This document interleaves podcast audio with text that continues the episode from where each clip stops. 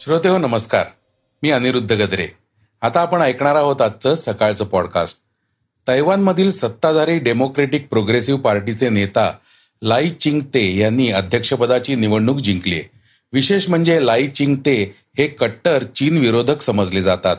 याविषयीची अधिक माहिती आपण आजच्या पॉडकास्टमधून जाणून घेणार आहोत. काँग्रेसवर नाराज असलेले माजी खासदार मिलिंद देवरा यांनी अखेर काँग्रेसच्या प्राथमिक सदस्यत्वाचा राजीनामा दिलाय. त्यामुळे महाराष्ट्रातील काँग्रेसमध्ये मोठी खळबळ उडाली असून त्यांना मोठा धक्का बसलाय. चर्चेतील बातमीमध्ये देखील देवरा यांनी आपल्या भावना व्यक्त करताना काय म्हटलंय हे आपण ऐकणार आहोत. चला तर मग सुरुवात करूया आजच्या पॉडकास्टला. भारत आणि मालदीवच्या एका महत्त्वाच्या बातमीने. भारत आणि मालदीव यांच्यात सध्या तणावाचे वातावरण आहे. या दरम्यान मालदीवचे राष्ट्रपती मोहम्मद मुईजू यांना मोठा धक्का बसलाय. मालदीवमधील भारत समर्थक विरोधी पक्ष मालदिवियन डेमोक्रेटिक पार्टी म्हणजे एम डी पीने राजधानी मालेच्या मेयरपदाच्या निवडणुकीत मोठा विजय मिळवलाय. एम डी पी उमेदवार ॲडम अझीम यांची मालदीवचे नवीन मेयर म्हणून निवड करण्यात आली आहे हे पद आतापर्यंत मुईजू यांच्याकडे होतं. मात्र मुईजू यांनी राष्ट्रपती पदाची निवडणूक जिंकल्याने त्यांनी या पदाचा राजीनामा दिला होता. एक्केचाळीस बॉक्सची मोजणी पूर्ण झाल्यानंतर विरोधी पक्षाचे नेते ॲडम अझीम यांनी पाच हजार तीनशे तीन मतांची विजयी आघाडी घेतली. तर मुईजू यांच्या पीपल्स नॅशनल काँग्रेस म्हणजेच पीएनसीचे नेते एशत अजिमा शकूर यांना फक्त तीन हजार तीनशे एक मतं मिळाली आहेत. एमडीपीचे नेतृत्व भारत समर्थक माजी राष्ट्रपती मोहम्मद सोलिह करत आहेत जे राष्ट्रपती निवडणुकीत चीन समर्थक नेता मुईजू यांच्या विरोधात पराभूत झाले होते. मेयर पदाची निवडणूक जिंकल्यानंतर एमडीपीला पुन्हा एकदा नवसंजीवनी मिळाली आहे. मुईजू चीनच्या पाच दिवसांच्या दौऱ्यानंतर मालदीव येथे परतले आहेत.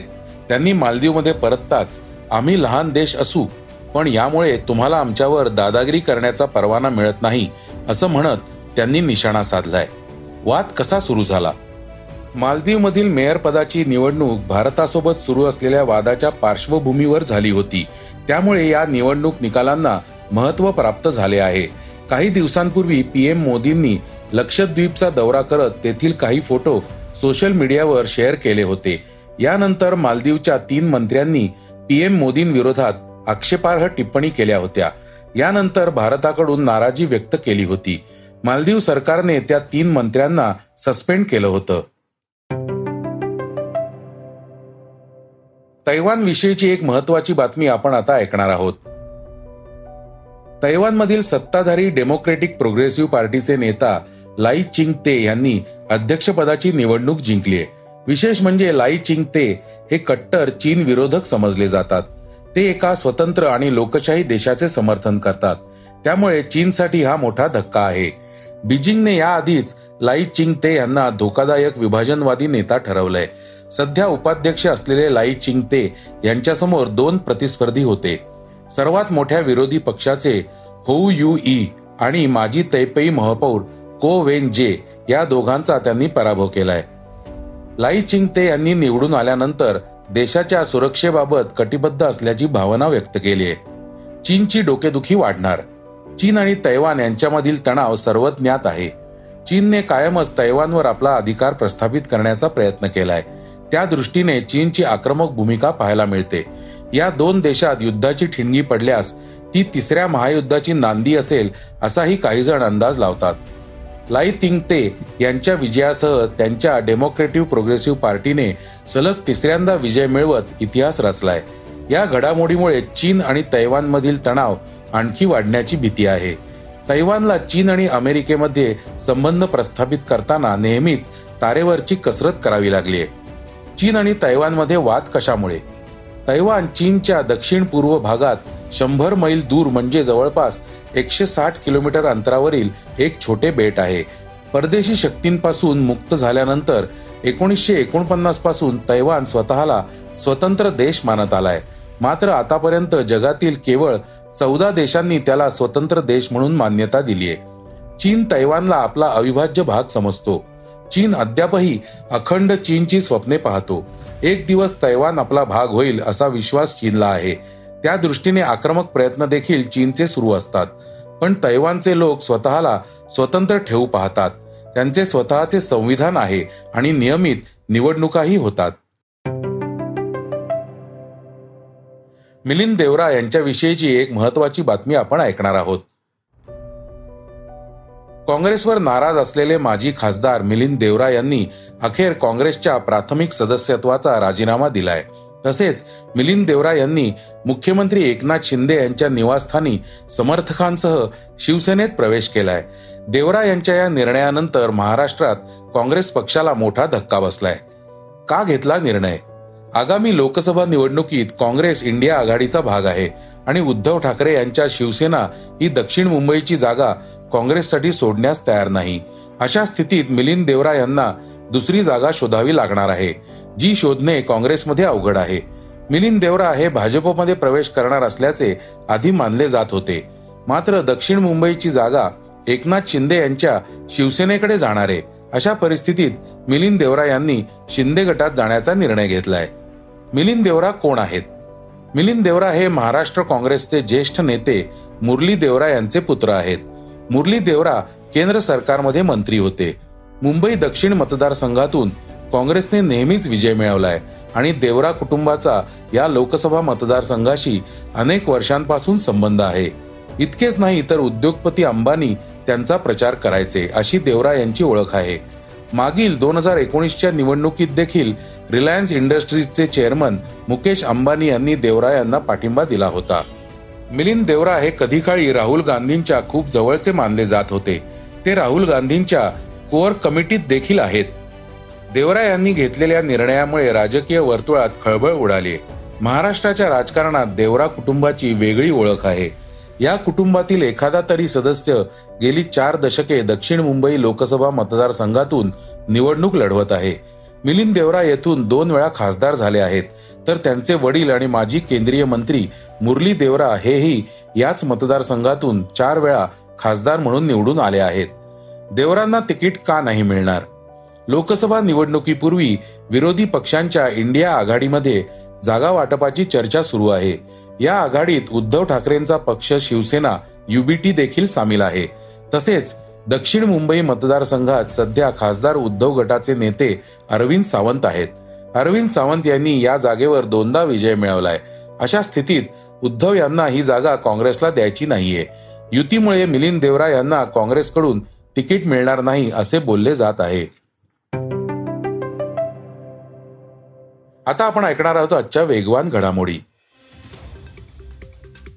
काँग्रेस नेता आणि माजी खासदार मिलिंद देवरा यांनी पक्षाच्या प्राथमिक सदस्यत्वाला सोडचिठ्ठी दिली आहे.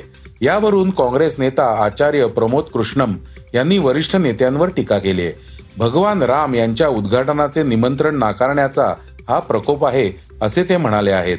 ए एन आय वृत्तसंस्थेशी ते बोलत होते. काँग्रेसमध्ये अशा काही लोकांचा प्रभाव निर्माण झालाय ज्यांना सत्य ऐकून घेण्याची मानसिकता राहिली नाही. ते सनातन आणि रामाची गोष्ट ऐकून घेत नाहीयेत. जो कोणी राम आणि सत्य बोलण्याचा प्रयत्न करत आहे त्याला काँग्रेस सोडावी लागत आहे असं आचार्य प्रमोद कृष्णम म्हणालेत. त्यांच्या या वक्तव्याची जोरदार चर्चा होताना दिसतीये.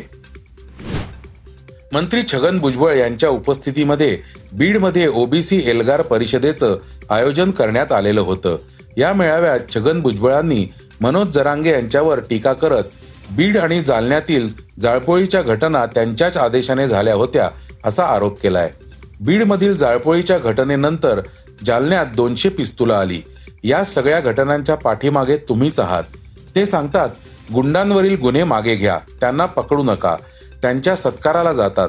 याचा अर्थ ते गुंड तुमचेच होते. त्यांच्या आजूबाजूला पिस्तूलधारी लोक आहेत. जालन्यात पाच हजारांना पिस्तूल मिळतंय. काय करतंय इंटेलिजन्स? असं म्हणत भुजबळ यांनी दोनशे पिस्तुलं आल्याचं म्हटलंय. प्रशांत वर्मा दिग्दर्शित हनुमान हा चित्रपट आता प्रदर्शित झालाय. हनुमान बॉक्स ऑफिसवरही चांगली कामगिरी करतोय. मात्र वितरक आणि निर्मात्याने तेलगू फिल्म प्रोड्युसर काउन्सिलकडे म्हणजेच टी एफ टीएफपीसी कडे तक्रार दाखल केली आहे.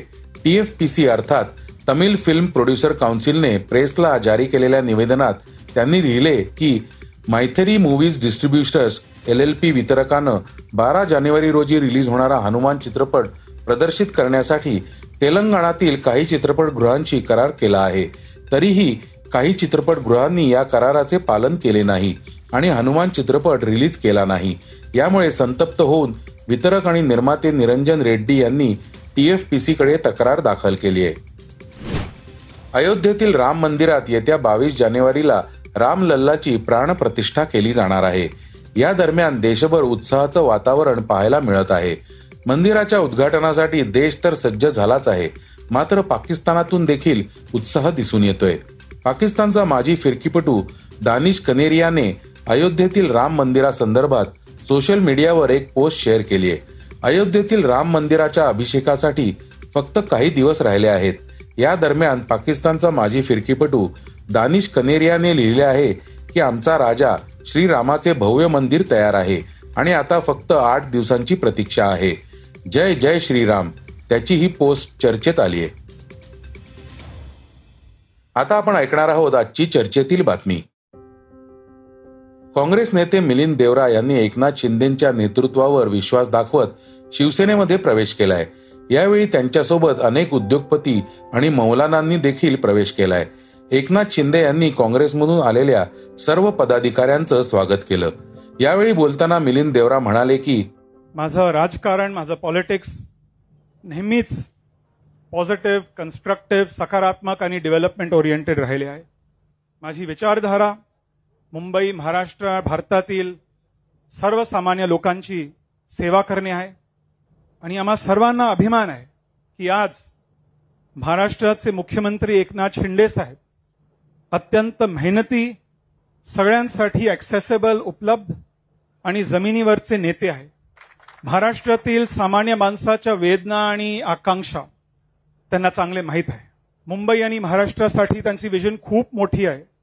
आणि म्हणून मला आज त्यांचे हात आणखी मजबूत आणि बळकट करायचे त्याचप्रमाणे आमचे यशस्वी पंतप्रधान नरेंद्र मोदीजी अमित शहाजी यांच्याकडे देशासाठी एक भव्य विजन आहे आणि मला शिवसेनाच्या माध्यमातून त्यांचे हात बळकट करायचे आहे.